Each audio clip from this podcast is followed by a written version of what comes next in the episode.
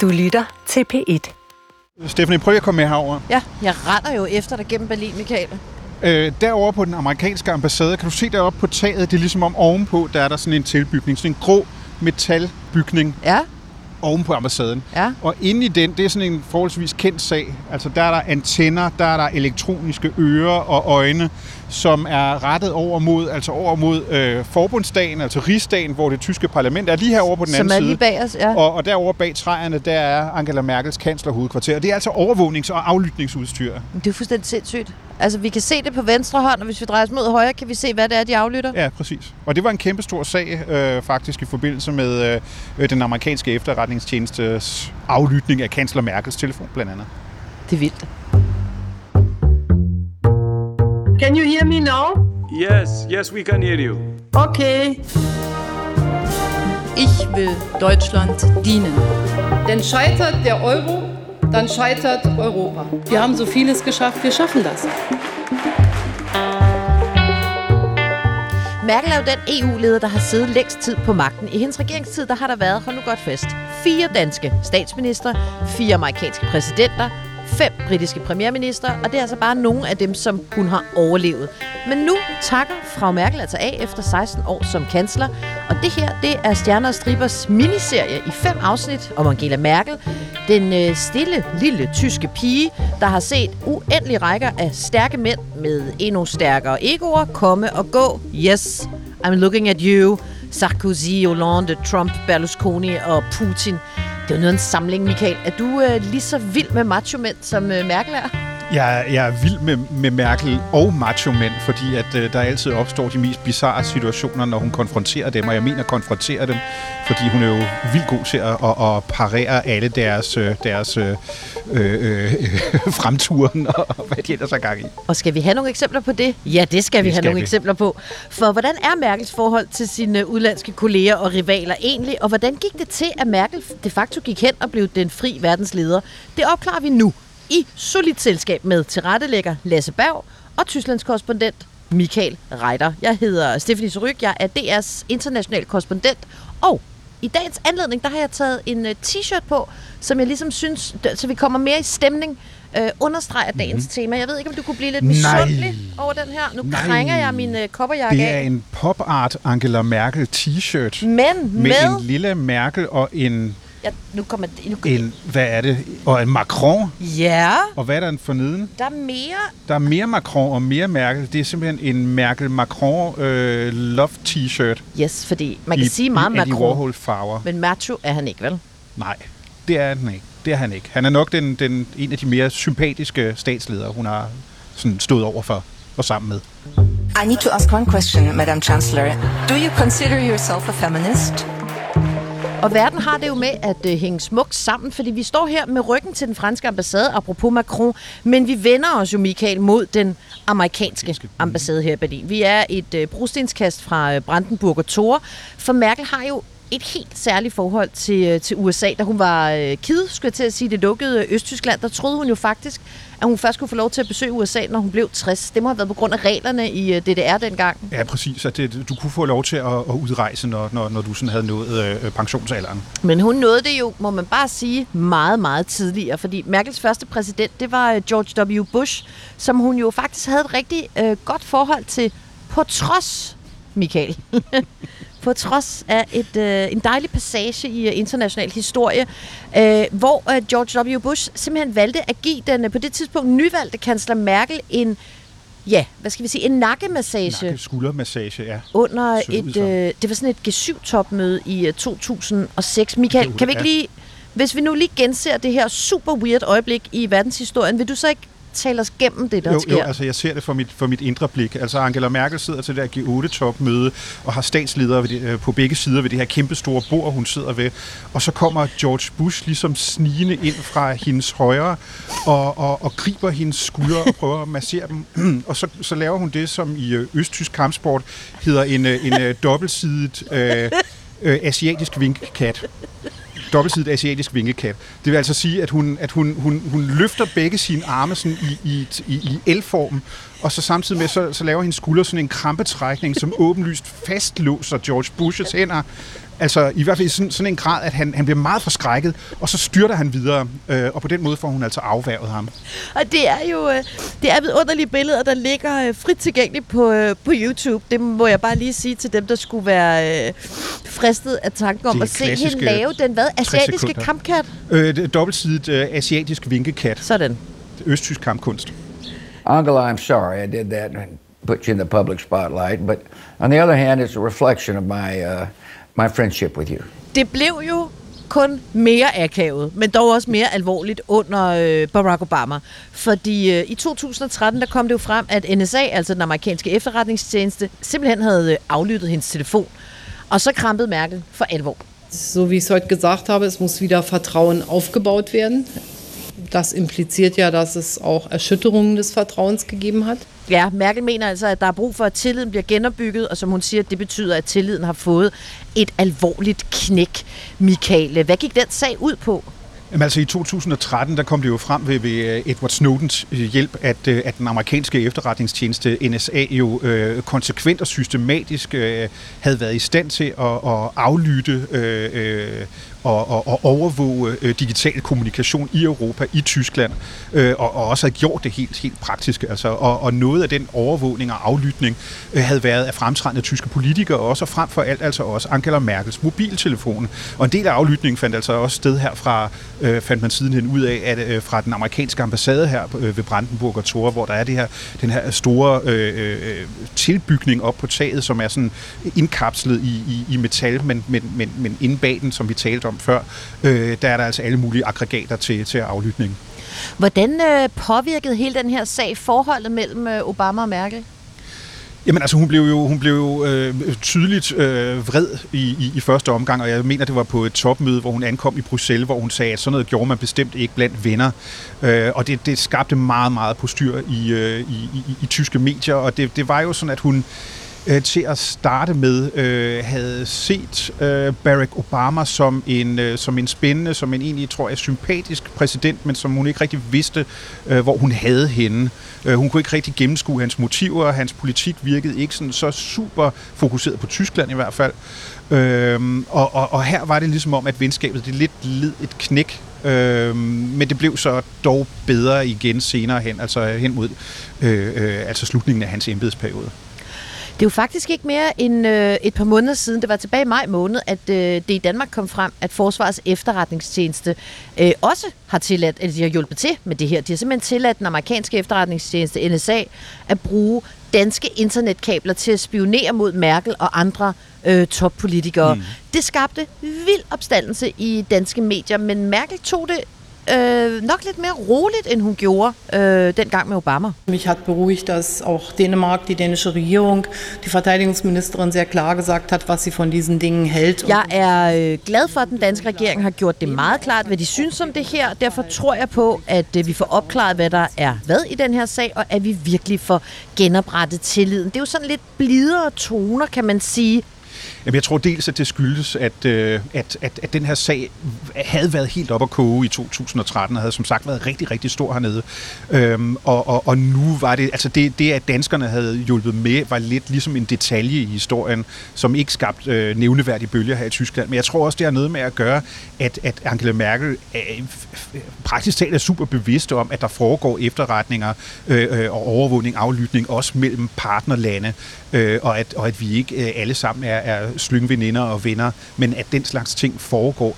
Øh, til synligheden så har også øh, Obamas øh, tidligere øh, sikkerhedsrådgiver Ben Rhodes øh, efterfølgende sagt, at det, som Angela Merkel var sur over i 2013, at den her aflytning kom frem, var rent faktisk, at det blev så stort i medierne, at hun på en eller anden måde virkede svag og, og blev, blev sådan lidt blottet, øh, og at hun egentlig ikke var specielt sur, fordi at overvågningen havde fundet sted.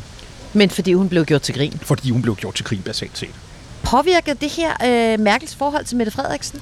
Jamen, det tror jeg ikke, det gør. Altså, dels fordi, at det ligger øh, næsten et årti tilbage, altså øh, otte år i hvert fald, øh, og, og det ikke er noget, som, som, som skaber specielt stort postyr i Tyskland længere, men også fordi, at, at Angela Merkel og, og er jeg sikker på, også de øvrige statsledere øh, er, er klar over, at overvågninger, aflytninger, spionage, efterretninger, at det er noget, som er, er almindelig praksis i politik, bare noget, man ikke taler så meget om. Og når nu vi øh, taler om Merkels øh, forhold til danske statsministre, så øh, hun har jo arbejdet sammen med en håndfuld. Fire af dem, nemlig øh, Anders Fogh, Lars Lykke, Helle Thorning og så jo altså øh, Mette Frederiksen. Jeg har talt øh, med både Lykke og Thorning om øh, Merkel, og de har jo et øh, lidt forskelligt øh, syn på hende.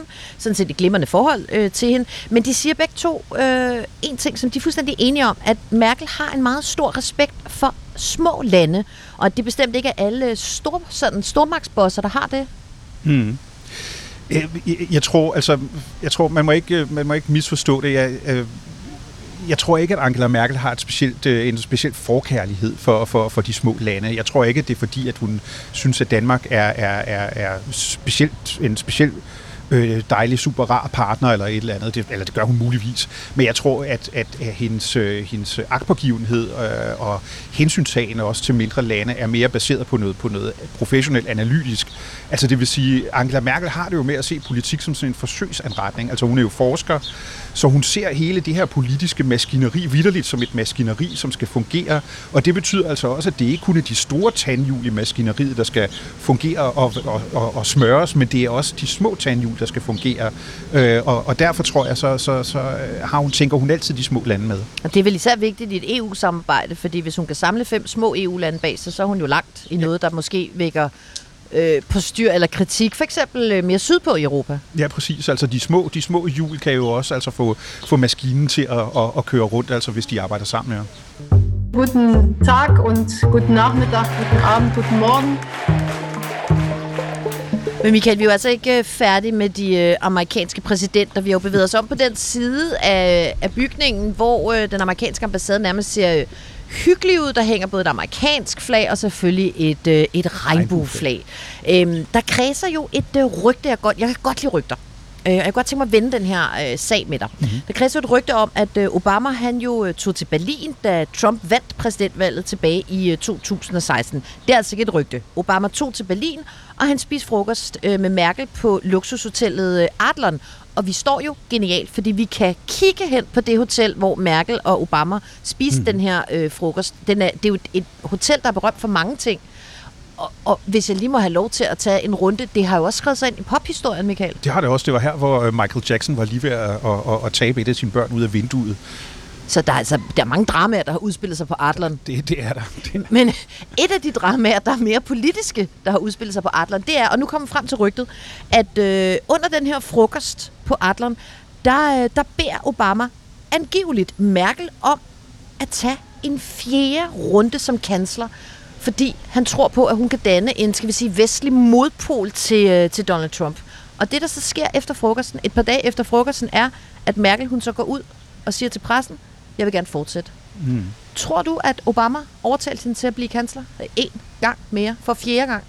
Det, det er jeg ret sikker på, ja. Det er jeg faktisk ret sikker på. Altså, jeg ved ikke om, om altså, hvor stor en rolle han spillede, men, men, men det har spillet ind, det er jeg ret sikker på. Altså, der gik allerede i, i, i Berlin og i Tyskland vedholdende rygter om, at Angela Merkel egentlig var på vej ud af politik allerede før valget i 2017. Men man havde set altså, hvad, hvad, hvad, hvad der var på vej, hvad der allerede var ved at ske med Trump, og at hun er ud fra en eller anden øh, typisk Merkels pligtopfyldenhed sagde, jeg har godt nok ikke virkelig lyst til det, men jeg føler simpelthen, at jeg er forpligtet til at tage fire år mere for ligesom at øh, hvad skal man sige, at, at, at, at modstå og prøve at håndtere, hvad der, hvad der kommer ud fra, fra USA politisk med Trump som præsident. Og det var, øh, det var vilde dage. Trump og Merkel, det var, øh, man kan måske sige en beskeden videnskabskvinde fra Østtyskland og en storskrydende businessmand fra, fra New York. Hvad kan gå galt? Alt. Præcis. og det gjorde det. Og det gjorde det. Og det begyndte med at gå galt lige fra begyndelsen. Kan du huske Merkels uh, første besøg i uh, The Trump White House? Jamen altså, det startede jo i virkeligheden allerede inden da. Altså, de, de, de startede jo fuldstændig, kørte fuldstændig skævt af hinanden allerede inden da, fordi så snart Trump blev præsident, der var Merkel jo en af de første statsledere til at komme ud og sige hjerteligt tillykke og så videre. Vi ser frem til et samarbejde baseret på øh, retsstatens principper og demokratiet og så videre, som om hun egentlig stod og talte til en potentiel diktator og skulle minde ham om, som en skoledreng, at, at, at der var nogle, nogle værdier, man skulle efterleve som demokratisk valgt præsident. Og det, det var jo noget, som allerede skabte på styr i medierne på begge sider af Atlanten, altså at, øh, at en ny amerikansk præsident på den måde skulle stå skoleret. Og der, der tror jeg, der blev grunden allerede lagt. Det hudede jo ikke Trumps ego at blive sådan på den måde øh, behandlet som skoledreng af Mutti. Overhovedet ikke, og, og, og, og, og man mærkede jo tydeligt, at manden havde et problem med at stå over for stærke kvinder, netop også, da de så mødtes første gang i det hvide hus, og der var den her berømte scene, hvor de så blev bedt om at give hinanden hånden øh, foran verdenspressen. Og så sker der jo det, altså, som er næsten lige så akavet som øh, nakkemassagegate, øh, måske i virkeligheden mere, øh, at Trump jo simpelthen lader som om, at han ikke øh, opfanger, at pressen gerne vil have et billede af, at de giver hinanden hånden. Og så bliver øh, Merkel jo nødt til simpelthen at sige til ham, de vil gerne have et håndtryk. They want to have a handshake. Ja. Og han bliver ved med at lade, som om han ikke hører hende. Han lader hende hænge. Og igen, det virker som om, hun taler til en, til en stor dreng. Altså hun siger dem super pædagogisk og siger, måske skulle vi give hinanden hånden. Og han, han drejer sig, han krænger sig sådan helt væk fra hende, og hans mundvige går længere og længere nedad. Og du kan mærke, at det her, det passer ham bare overhovedet ikke. Øhm, og, og det siger meget om allerede der, hvad, hvad det er for et, et, et akavet, nærmest forkvaklet forhold, de har til hinanden. Øh, fordi jeg tror, i starten tager Merkel ham ikke rigtig alvorligt. Øh, og, det, og det er givetvis en fejl fra hendes side. Og hans fejl er, at han, at han, øh, at han ikke på den ene side ikke vil eller kan acceptere, at han står over for den her super stærke kvinde, den mest magtfulde øh, øh, kvindelige politiker i verden, øh, med, med det kvindebillede, som, som, som han har.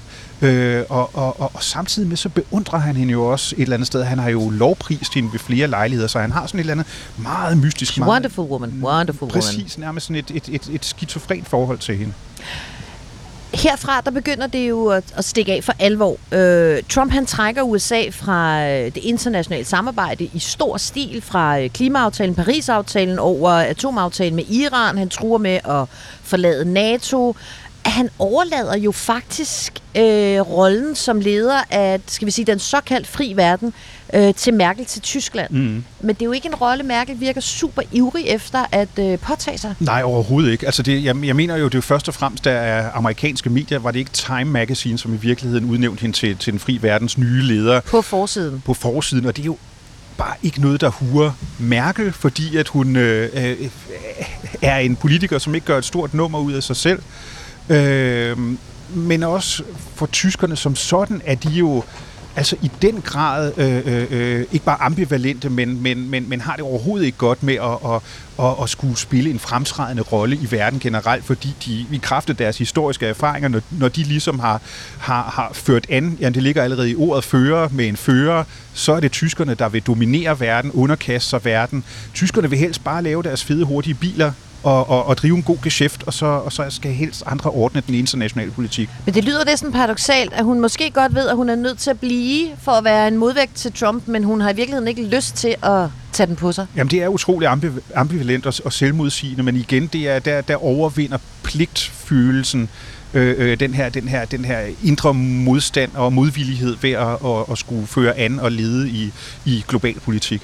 Men altså, der må jeg bare sige, vi har jo også før talt om, at hun jo også er et magtmenneske. Og jeg, der er altså nogle gange, synes jeg, nogle sprækker i historien om den her ultra ydmyge kvinde. Fordi for eksempel så, øh, så smider øh, regeringen, den tyske regering jo et billede ud, og hun lægger det selv op på sin øh, Instagram af, Oh ja. af sig selv øh, under et øh, ret kaotisk syvtopmøde i, øh, i 2018. Og altså, vil du ikke prøve at beskrive det her billede i virkeligheden? Nu holder jeg lige min telefon hen til dig. Jamen, altså, det ligner jo nærmest sådan et, øh, et, et, et klassisk italiensk renaissance-maleri, og det, og det virker super iscenesat også, men jeg er sikker på, at det er en autentisk situation, men den måde, det efterfølgende er blevet belyst på og, og, og, og, og billedbehandlet på, øh, sætter jo Merkel i midten nærmest i sådan et, i sådan et helligt lys, Øh, og, og hun er også den eneste, der har sådan en, en, en, lys, en, en lyseblå øh, blazer på. Og, og Angela Merkel står med begge arme på, på sådan et, et bord. Lænet ind over Lænet bordet, ind over som en vred lærer. Som en vred lærer en læner sig ind over og hen imod Donald Trump, som sidder med, med armene over kors på en stol og kigger trodsigt op på hende. Og det vilde er jo, at det her billede, altså det er jo, det er jo gået kloden rundt altså, øh, og, og, og har affødt tusindvis af memes, altså de her øh, på internettet, de her, de her manipulerede billeder, hvor folk de laver sjov med, med, med politikere og stjerner osv., hvor Trump øh, er, det er blevet manipuleret sådan, at han sidder med en rangle og en sut og, en, og sidder iført en blæ. Øh, altså det er sådan et billede, der viser, her er den, den, den, den sure lille dreng, trodsige dreng, og her er vi voksne og, og Merkel i midten som, som den store matriark, der, der, der viser ham, hvor skabet skal stå. Yber boss lady. Ybermutti. Wenn Sie finden, dass ich eine bin, stimmen Sie ab, okay. Aber ich möchte mich nicht mit der Feder schmücken.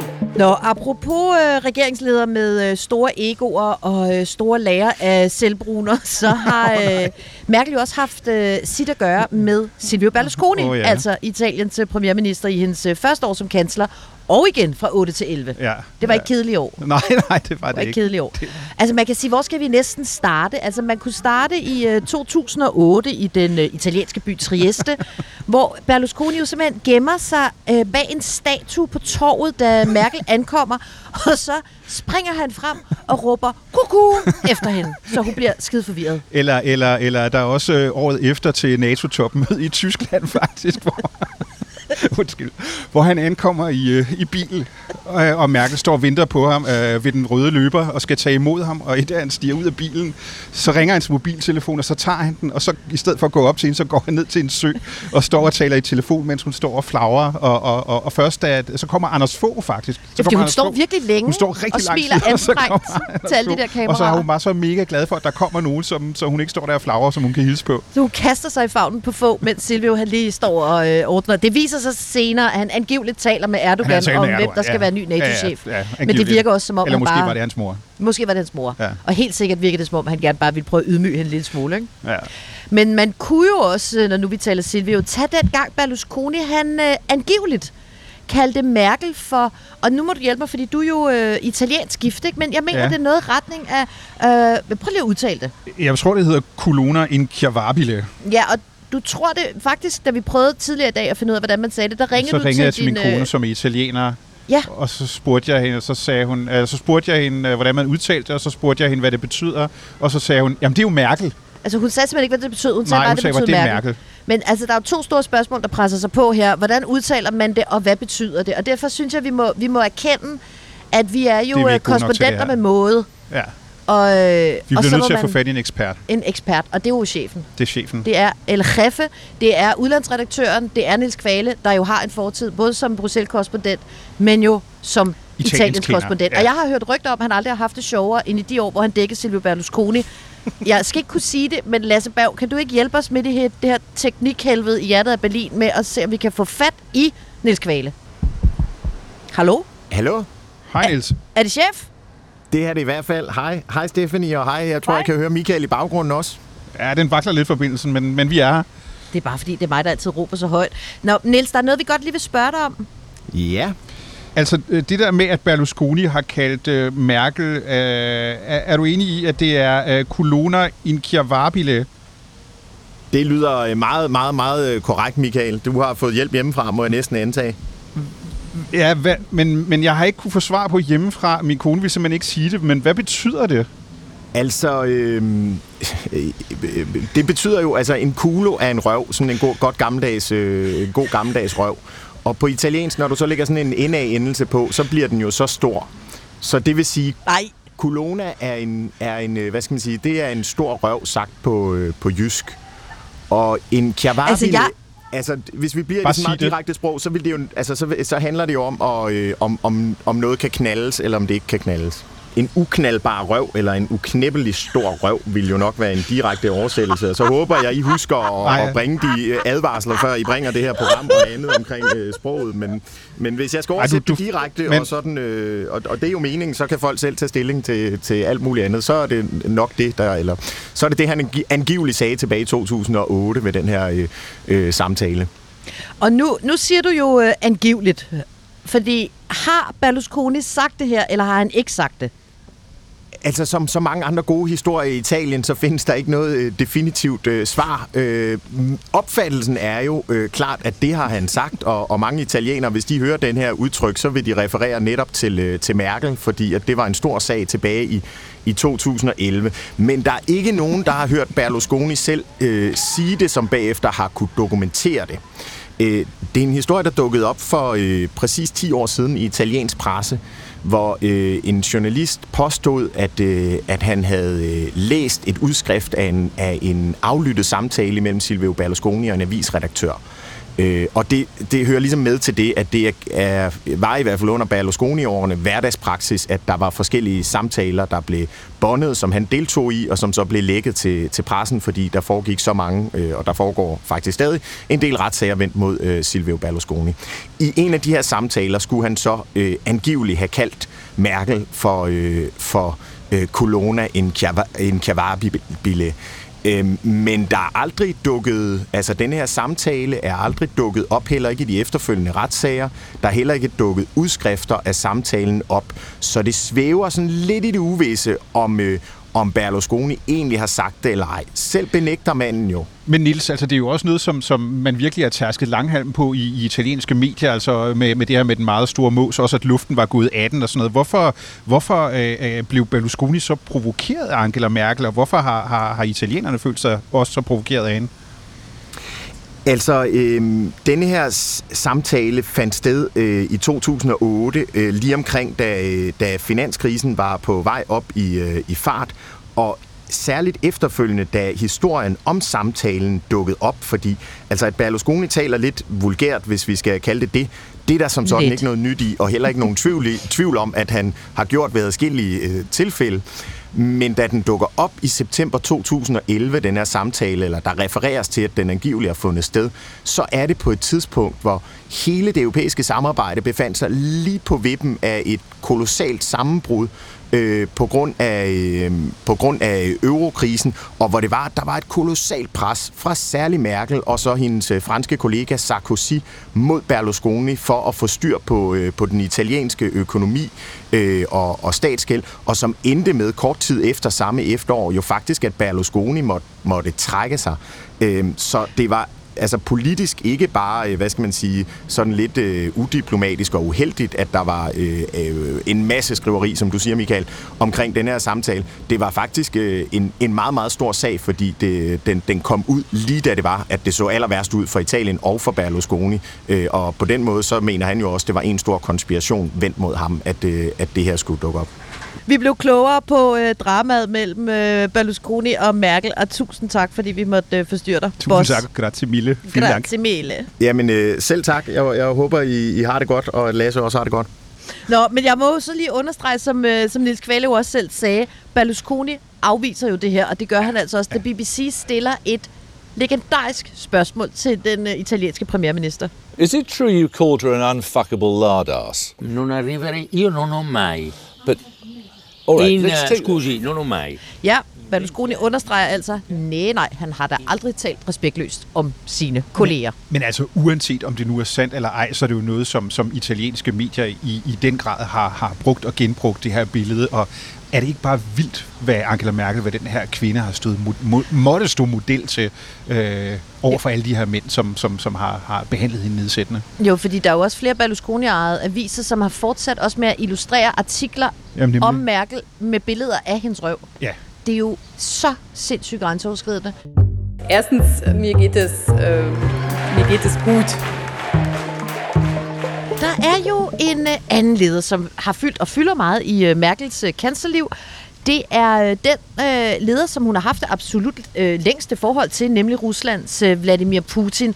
Han har jo faktisk siddet længere end Merkel selv i sådan en uh, uh, sælsom blanding af uh, præsident, premierminister og så lige øh, præsident en gang til, og alt det lige siden øh, 1999. Og Merkel, hun er jo netop altså opvokset i Østtyskland, og hun taler flydende russisk. Det har vi talt om tidligere, øh, Michael. Putin, han har så omvendt boet i Berlin, og altså ikke bare som studerende, men altså som øh, agent for den russiske efterretningstjeneste KGB. Han taler så flydende tysk. Hvordan, Michael, vil du beskrive deres forhold? Jamen altså, det er det mest spektakulært øh, komplicerede forhold af, af, af blandt alle de, de, de statsledere, som hun har haft med at gøre, og deres skæbner, kan man jo sige, som du også beskriver så fint, er jo sådan kringlet ind i hinanden nærmest, altså fordi de har øh, øh, levet og arbejdet i, i, i det østlige Tyskland på samme tid. Vi ved jo fra øh, masser af kulisseberetninger, at Merkel har mere en almindelig skepsis over for Putin, særligt på grund af hans KGB-fortid. Øh, øh og helt vildt blev det i 2007, øh, da hun var på besøg i øh, hans øh, sommerresidens i Sochi, øh, feriebyen. Og pludselig under deres møde, øh, der kommer Connie ind. Og det er jo altså ikke Putins kone, der kommer ind. Men en meget, meget stor sort hund. Og hvorfor er det så ubehageligt? Altså udover at store sorte hunde selv for mig kan være intimiderende, så Merkel ser jo øh, helt vild ud. Hun ser ud som om hun er frosset på de her billeder. Og det er jo ikke bare fordi, at hunden normalt ikke spiller nogen rolle ved, ved, ved, ved møder mellem statsledere, men det er jo også fordi, at Angela Merkel øh, rent faktisk øh, er bange for hunde, øh, efter hun engang er blevet bidt øh, af en hund. Så, øh, så det er meget, meget angstprovokerende. For en åben lys kan man se på nogle af de billeder, der er blevet taget i Sochi, øh, at hun sidder nærmest og, og, og, og, og øh, sidder helt op på stolen, da den her meget, meget store sorte hund kommer ind. Tror vi, at øh, Putin gjorde det med vilje? Er det sådan noget øh, et gammelt KGB-træk med at øh, chokere sine modstandere, eller skal vi tro på, at den her gigant labrador ligesom bare fik blæst ind i det her bilaterale topmøde ved et uheld? Altså, jeg tror, de fleste af os er overbevist om, at det var, at det var helt, helt, helt bevidst, og Angela Merkel har også efterfølgende givet udtryk for, at hun var helt overbevist om, at, at det var bevidst, et bevidst magtspil, et bevidst forsøg på at tryne hende. Øh, det er jo, det er jo øh, noget, som, som, som man kender i, i Østtyskland faktisk, som Merkel sikkert kunne huske den slags metoder øh, fra, hvordan øh, Stasi-officerer altid har brugt sådan nogle psykologiske knep til at, at, at, at gøre deres modstandere mindre til at tryne dem, til at, til at, til at, at få dem ned med nakken et eller andet sted på, på, sådan, nogle, på sådan nogle spidsfindige, ubehagelige måder. Og, og det, det, det er et magtspil, virker på mig meget åbenlyst, det som Putin har gang i dag i Sochi. Gjorde det altså også på, øh, på Merkel. Magasinet The New Yorker har øh, citeret øh, Merkel for at sige til pressen efter det her øh, topmøde med Putin og, og Connie, at øh, jeg ved godt, hvorfor han gør den slags. Han gør det for at bevise, at han er en mand. Han er bange for sin egen svaghed. Rusland har ingenting, ingen succesfuld politik eller økonomi, blot dette. Mm. Bum. Og alligevel så lykkedes det hende jo i situationen, øh, øh, hvad skal man sige, at, at, at, at vende den til sin fordel et eller andet sted. Fordi det, det, der sker i det, hunden kommer ind, er jo, at Vladimir Putin siger, ah, men den gør ikke noget. Og, og, og Merkel siger så øh, øh, sådan halv henvendt øh, til, til pressen, som er til stede, ja, den ser i hvert fald ikke ud til at, at, at spise journalister. Og, og, og angiveligt, øh, så siger hun det på flydende russisk på sådan en meget sådan overklasse måde, at, øh, at, at det et eller andet sted virker, som om hun trods alt har styr på situationen, og, og ligesom laver noget, som er totalt afvæbnende. Det er et ret vildt øh, psykologisk spil, der, der finder sted mellem dem. Og, og, det har de, og det har de kørende gang på gang. Altså, der er en anden historie også, øh, hvor, øh, hvor øh, Putin, øh, jeg mener, han er til, til, øh, på besøg, officielt besøg i, øh, i Berlin, hvor han mødes med, øh, med Angela Merkel lige herovre i kanslerhovedkvarteret i Kansleramt, øh, og, øh, og, og, og kommer og hilser på hende, og så giver han hende sådan en slap buket blomster. Og give altså blomster. en slags hvert indegave. En hvert indegave. Det er noget, man giver til, til, til, til ambassadørens kone i et eller andet givet land, men det er altså ikke noget, man giver til en statsleder. Det er imod protokollen. Så det er igen sådan et magtspil for at vise, at hun er kun en eller andens kone et eller andet sted. Har hun så ikke givet igen? Det vil ligne hende. Nemlig, fordi Merkel hævner sig nemlig, og i det han så øh, rejser af igen, altså øh, siger farvel til Berlin, så giver hun ham en, øh, en æske med fyldte chokolader som jo også er noget, man giver til en bedstefar eller et eller andet, og ikke noget, man giver til en statsleder, igen også imod protokollen. På trods af det her, kan vi sige, relativt øh, dysfunktionelle forhold, så øh, her nu presser Merkel jo faktisk på, sammen med sin øh, franske wingman, kendt fra min t-shirt, nemlig øh, Emmanuel Macron. Hun presser på for sådan et øh, internationalt topmøde med Putin. Men de andre EU-ledere, de tøver jo. Altså i slutningen af juni, der sagde hun øh, sådan her, da hun kom ud fra et øh, topmøde med de andre øh, EU-chefer. Ich persönlich hätte hier mir einen mutigeren Schritt gewünscht. Hun kunne altså godt, siger hun, have tænkt sig at se et modigere skridt. Altså de kunne blive enige om faktisk at mødes med, med Putin. Men hun kan ikke lokke dem med på ideen. Hvad er det, hun gerne vil opnå? Altså man kan sige, det, det, det som har præget øh, Angela Merkels forhold til Vladimir Putin i alle de år, de har kendt hinanden, det er jo, at, at hun egentlig har været øh, påfaldende eftergivende over for ham, eller hun har, man kan også sige det firkantet, hun har fundet sig meget. Øh, og, og, og det skyldes også, og det, det er ofte noget, som driver tysk politik og Merkels politik, det er, at hun altid tager hensyn til de økonomiske interesser. Altså hun tager hensyn til, at Tyskland har en kæmpe stor samhandel med Rusland. Ja, det er vel god business. Det er simpelthen god Gas business og at have alt et godt, andet. præcis at have et godt forhold til, at du har mange, mange firmaer, især fra det her fra det østlige Tyskland, som er aktive i Rusland og i russisk samhandel. Så hun er altid, hun er altid gået et ekstra stykke for at, at, at, at give Rusland en chance mere. Men nu er vi nået til et punkt, hvor det er ligesom om, at Tyskland og især Angela Merkel siger, hertil og ikke længere. Og der mener jeg i forhold til øh, øh, øh, folk, der bliver øh, dræbt på russisk foranledning i udlandet, det er, er behandlingen af Navalny, øh, det er, det er øh, øh Hvide Rusland og, og, og, og, og, det, øh, og det spil, som, som, som øh, øh, Hvide Rusland har kørende med, med, med, med Putin også, at man så siger, nu, nu, nu, nu er vi nået til et punkt, hvor, hvor det er nok. Men hendes problem, Merkels problem er, at øh, Europa står forholdsvis, og EU står meget splittet i forhold til, hvordan skal vi egentlig håndtere Rusland. Og der vil hun gerne have haft sådan en mere konsekvent øh, tilgang til ham, og, og, og ligesom stille ham stolen for døren i fællesskab, men det har hun altså til synligheden ikke haft held med. Schweigen, nachdenken, Pause machen. Mens øh, vi står her og kigger på den øh, amerikanske ambassade, så kommer jeg til at tænke på, at deres øh, chef, altså den allerøverste chef, Joe Biden, han, har, han kommer i hvert fald til at savne hende. But on a personal note, i must tell you, I'll miss seeing you at our summits. I truly will. So thank you again, Angela, for making the journey, for our productive meeting today, and for your friendship. Altså ren øh, transatlantisk øh, kærlighed her på, øh, på falderæbet, men hold da op, hvor har hun skulle stå model til meget. Det har hun, det har hun. Men nu hvor hun er på vej ud af døren, jamen, så, så, så, viser det, eller så ser det ud til, at der, at der igen er ved at komme, komme ro på, og i hvert fald i forhold til, til USA og, og, og, og ny, ny gammel kærlighed genopstår. Kan du høre den der hund, der, der bjeffer derovre? Jamen, det er Connie. Det, nej, ved du hvad, Connie er faktisk død, kan jeg berolige alle med, men jeg får lidt Connie-stress alligevel. Nå, bare den ikke kommer herover. Michael, vi skal til at slutte af, men øh, apropos altså øh, afskedsgaver, som du jo øh, har fortalt om, så øh, jeg er jo kommet øh, ind her til Berlin fra Paris, og jeg har faktisk taget sådan en, øh, skal sige, en slags indegave med til dig Ej. fra Frankrig. Øh, og jeg har faktisk også taget, nu, nu roder jeg lige lidt øh, med min plastikpose, fordi jeg har også taget en med til øh, Lasse. Og lige et øjeblik, nu roder jeg lige.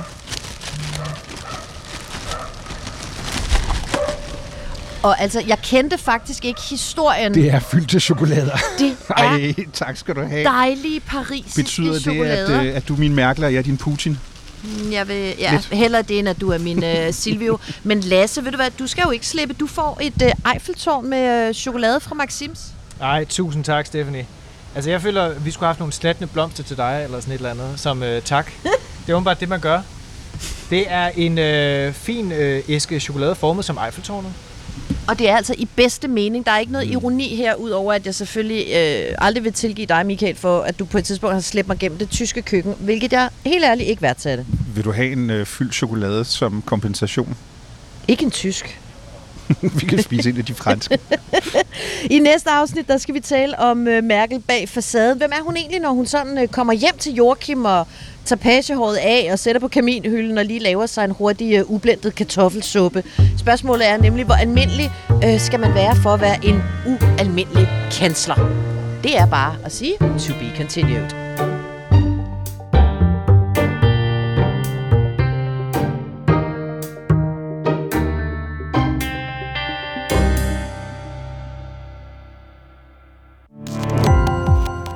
Gå på opdagelse i alle DR's podcast og radioprogrammer. I appen DR Lyd.